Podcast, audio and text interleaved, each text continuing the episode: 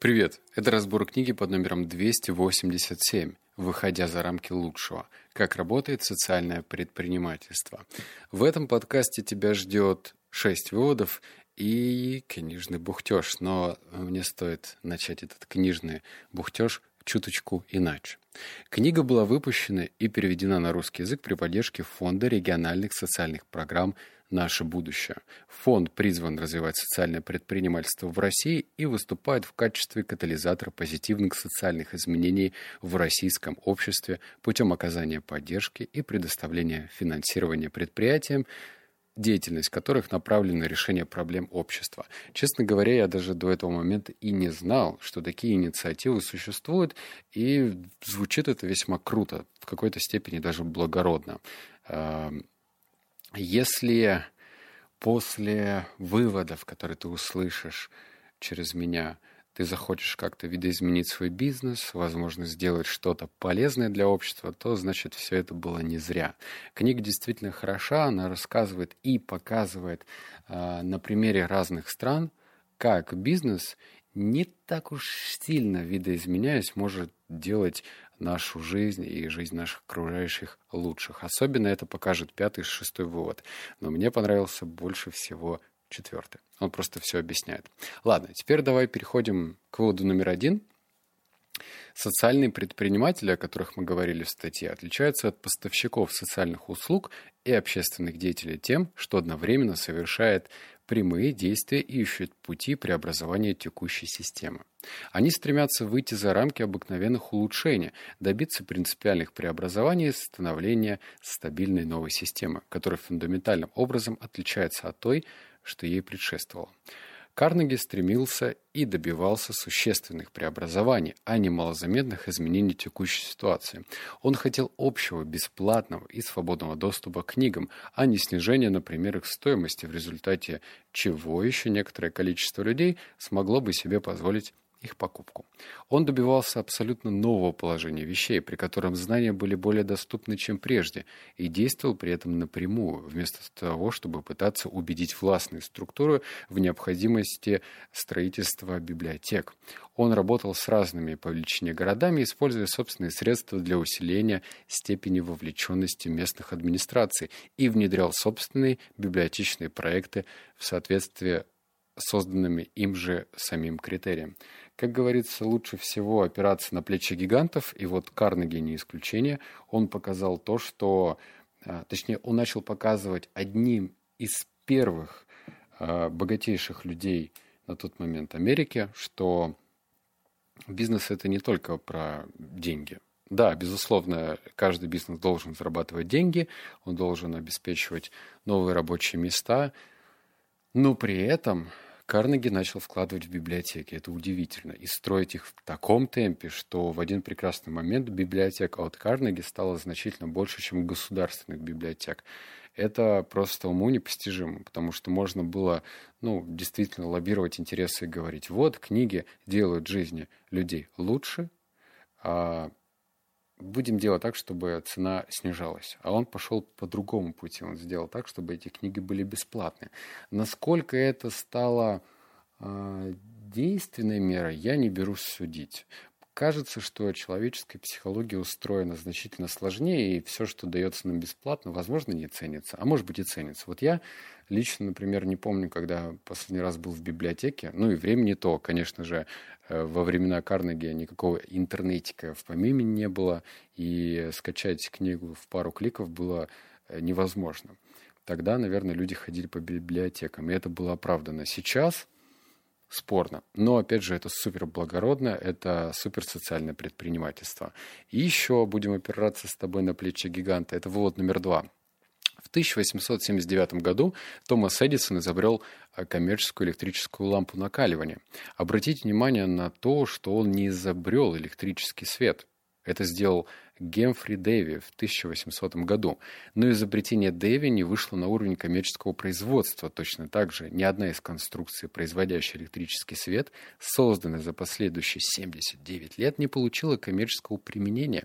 Это демонстрирует нам тот факт, что техническое изобретение само по себе не преобразует равновесие. Кстати, сейчас отступление. Вот как раз-таки социальное предпринимательство, оно про то, чтобы э, привести что-либо в равновесие. Читаю дальше. Лампочка Эдисона была лишь частью его инновации. Подобно Гутенбергу, Эдисон искал возможности использования своего изобретения в бизнес-предприятии, создавая необходимую инфраструктуру для производства и продажи собственного устройства. Он построил электрическую компанию, а после того, как его бизнес окреп и стал приносить прибыль, запустил в продажу безопасный, чистый и эффективный источник света. С экономической точки зрения его изобретения и предприятия были всецело преобразующими – кстати, в продолжение этого вывода я рекомендую посмотреть фильм «Битва токов». Там ну, в такой кинематографичной форме показывают закулисья, что происходило во времена Николы Теслы, что происходило во времена э, Эдисона, как эта электрическая лампа создавалась, какая конкурирующая борьба шла э, в те годы, потому что лампы были разные, и только один вид лампы, как я понял, правильно фильм или неправильно понял, должна была выиграть. В общем, рекомендую посмотреть.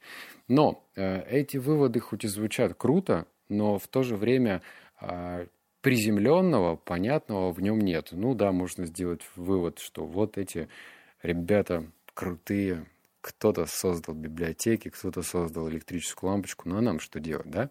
И вот третий вывод, а нет, четвертый вывод про то, что нам делать. Читаю дальше. Вот третье. И тогда Юнус решил провести эксперимент. Он одолжил женщинам собственные деньги. Он не питал особых надежд на то, что эти деньги к нему вернутся, хотя и сделал акцент на том, что дает их взаймы, а не в качестве благотворительной помощи. Свое решение он объяснял следующим образом. Когда мы желаем помочь бедным, кстати, вот я сейчас заострю внимание и проговорю, вот как ты относишься к благотворительности? Вот что это для тебя? На секундочку задумайся. Имеется в виду благотворительность разного рода. Вот ты идешь, например, в метро, и сидит какая-нибудь бабушка или кто-то еще с табличкой «нужно деньги на лекарства». Это тоже благотворительность. Есть даже приложение, которое в один клик можно отправлять заданную сумму в какой-нибудь благотворительный фонд. Так вот, читай дальше. Когда мы желаем помочь бедным, то, как правило, предлагаем им благотворительную помощь. Чаще всего мы используем благотворительность как способ избежать осознания реальности проблемы и поиска ее решения. Это звучит весьма больно для некоторых. Благотворительность становится способом избавиться от ответственности, но она не может решить проблему бедности. Напротив, лишь способствует ее сохранению, отбирая у бедных инициативу. Благотворительность помогает нам и дальше жить своей жизнью, не беспокоясь о жизни бедняков. Она усыпляет нашу совесть. Таким образом, его действие нельзя было назвать благотворительностью. Для Юнуса это был бизнес, пусть и с учетом социального аспекта. Кстати, эта история, она больше раскрывается в книге, которую я уже озвучивал, «Три окружности» называется. Можешь найти у меня э, в подкасте. Не помню, какой номер, но полистай можешь найти. Тоже про социальное предпринимательство. Так вот, э, если ты тоже как-то считал, что вот нужно обязательно жертвовать э, деньги этим людям, которые стоят на улице и попрошайничают, то вот тебе маленькая логическая задачка. Я живу в городе Новосибирске, у нас средняя заработная плата, я не знаю, как сейчас, в это кризисное время, но обычно составляла 30-35 тысяч рублей. И э, представь, что если какой-нибудь попрошайка на улице, причем, кстати, попрошайки бывают разного вида. Бывают реально бабушки, бывают вообще молодые парни, на которых смотришь и думаешь, чувак, что ты там забыл, тебе на вид 30 лет, руки-ноги есть, и что-то сидишь деньги просишь. И вот представь, если бы эта попрошайка зарабатывала бы 40 тысяч рублей, ну, предположим, что-либо поменялось в голове этого человека? Какой смысл может это менять, если средний уровень заработной платы для него будет меньше, если он пойдет на работу? Или он останется сидеть на этой бетонной плите и собирать таким образом свою сороковку, например. Это просто гипотетический пример, потому что э, сама такая, в кавычках, благотворительность, она не решает проблему. Она просто усыпляет э, совесть того человека, который дарит деньги. Именно дарит. Да, вот я сделал хороший поступок. Можем с тобой поспорить в комментариях, кстати говоря. Что ты думаешь насчет этого? Вот номер четыре. Видя несправедливое равновесие, они не собираются принимать его как данность. Вот это как раз-таки объясняет, что такое социальное предпринимательство? Они могут начинать так, как начинает большинство из нас, молчаливо соглашаясь с положением вещей. Но в скором времени этот взгляд в значительной степени преобразуется по мере того, как социальный предприниматель стремится понять суть проблемы новым способом. Он или она сознательно решает понять смысл проблематичного равновесия, каким образом оно возникло и благодаря чему сохраняется. По своей сути, процесс понимания – это парадоксальное упражнение. Вот здесь ключевое – упражнение. Секунду. Так, продолжим. По своей сути, процесс понимания – это парадоксальное упражнение. Социальные предприниматели обязаны проходить через три сильнейших противоречия в понимании мира, которые они хотели бы изменить. Ненависть и уважение, экспертные знания и учеба, эксперименты и преданность методам. Чтобы понять мир и получить шанс на изменение равновесия, социальные предприниматели должны контролировать собственное восприятие существующего статус-кво. С одной стороны – ненавидя его результаты, а с другой уважая те принципы, благодаря которым он функционирует. Я еще раз сделал акцент на упражнении, что вот это неравновесие или равновесие нужно все-таки уметь замечать. И вот мне почему-то вспоминается такой пример. Это пример характерен, наверное, для всех стран СНГ пространства. Это раньше были такие поликлиники частных клиник не было вообще. Ну, я не говорю про Москву, я не знаю, что там в Москве было, наверняка там и было. Но в маленьких городах э, что такое частная клиника? Нет, нужно стоять в очередь с какой-то медицинской книжкой, э, ждать, э, пока другие мамочки, допустим, проведут своих детей в сторону кабинета врачей, и там какой-нибудь обязательно скандал будет, потому что, извините, я тут в очереди как бы стою, часа полтора. Что это вы вне очереди проходите? Ну, в общем, не мне тебе объяснять, что такое обычные клиники. И вроде можно было говорить, что, ну, во всем виновато государство, оно не обеспечило нас нормальными клиниками. Но это же тоже такая однобокая сторона да, и вот эти вот все врачи, почему они такие недовольны? Ну, им платят мало, что тоже очевидно. А врачи, которым платят хорошо в частных клиниках, так они и начинают улыбаться, и говорить, как они рады вас видеть, вашего ребенка. Ну, в общем, все закономерно. И нужно учиться видеть вот это неравновесие и как-то с этим работать. Далее пойду, пойдет пятый, шестой вывод, он более практичный и, кстати, прям интересный. Вывод пятый. Другие социальные предприниматели используют информационную прозрачность в качестве механизма для переноса новой ценности от покупателей – к системе из многочисленных областей. Например, лесной попечительский совет дает официальное подтверждение хорошей древесины, полученной без ущерба для экологии, используя силу покупателя, который избегает покупку недоброкачественной продукции. Справедливая торговля США – сертифицирует товары, например, кофейные зерна, от мелких производителей, получающих справедливую оплату за свой урожай. Несмотря на то, что у каждой из этих организаций есть собственный путь, все они используют рычаги в виде информационной прозрачности в качестве способа обращения к покупателям и создания новой ценности. Речь тут про сертификаты и про прозрачность. Она раскроется еще больше в шестом выводе, но давай тоже еще одно маленькое отступление. Вот смотри, как устроен потребительский рынок. А, есть цены. Ну, давай возьмем какие-нибудь э, цены на мебель, да. Если мы не будем рассматривать импортную мебель, а просто российских производителей. Вот стоят три дивана, да. Примерно одинаковые. Ну вот, не знаю, с мужской точки зрения, не знаю, с женской, наверное, все будет очень отличаться, но с мужской стороны вот три диванчика, да, примерно одинакового качества, материала, скройки и так далее. Вот подходит тебе продавец и говорит, ну что, себе выбираете или подарок. И ты говоришь себе, спрашиваешь, слушайте, а почему цена тут одна, а тут другая, третья, ну, вообще сильно отличается.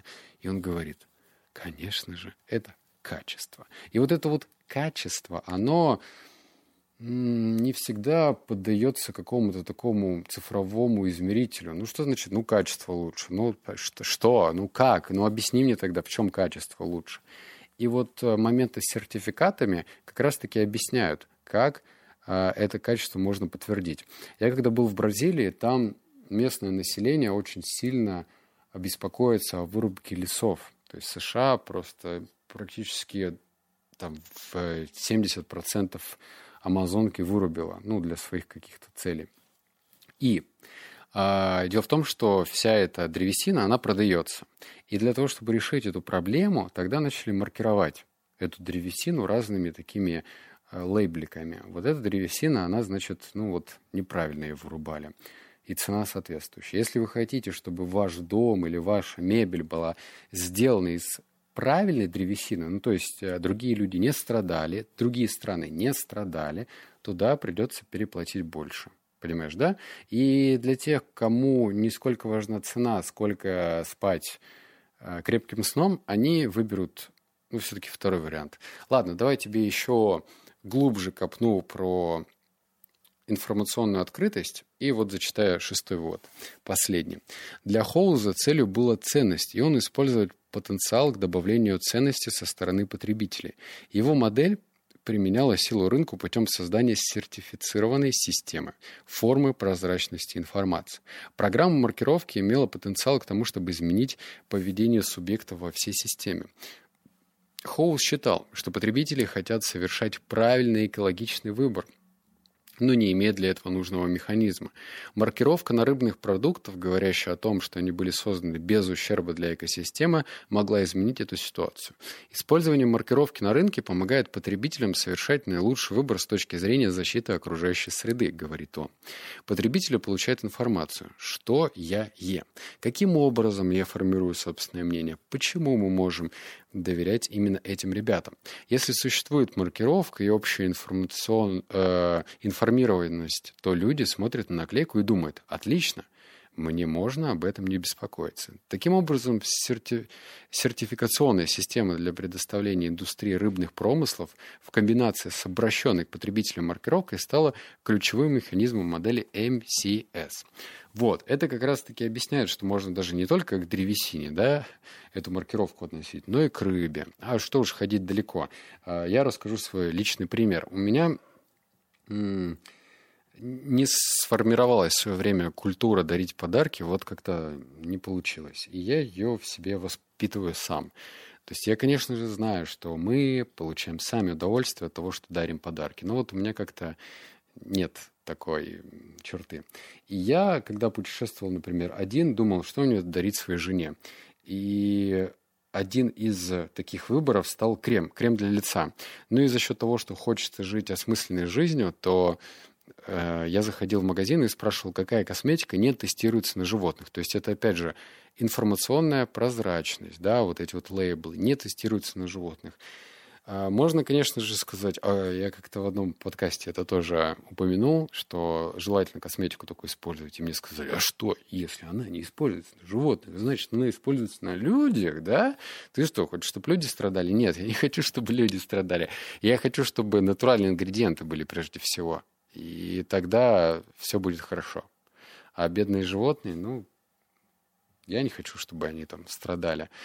Вот. В нынешнее время, когда угрозы ядерной войны, это все звучит немножечко так вне контекста, но все-таки, если не отрываться и думать, что дальше будет все хорошо, то и нужно придерживаться этого распорядка. Так что лейблы о том, что это натурально, о том, что это не вредит окружающей среде или кому бы то ни было еще, они имеют место быть. За это нужно переплачивать.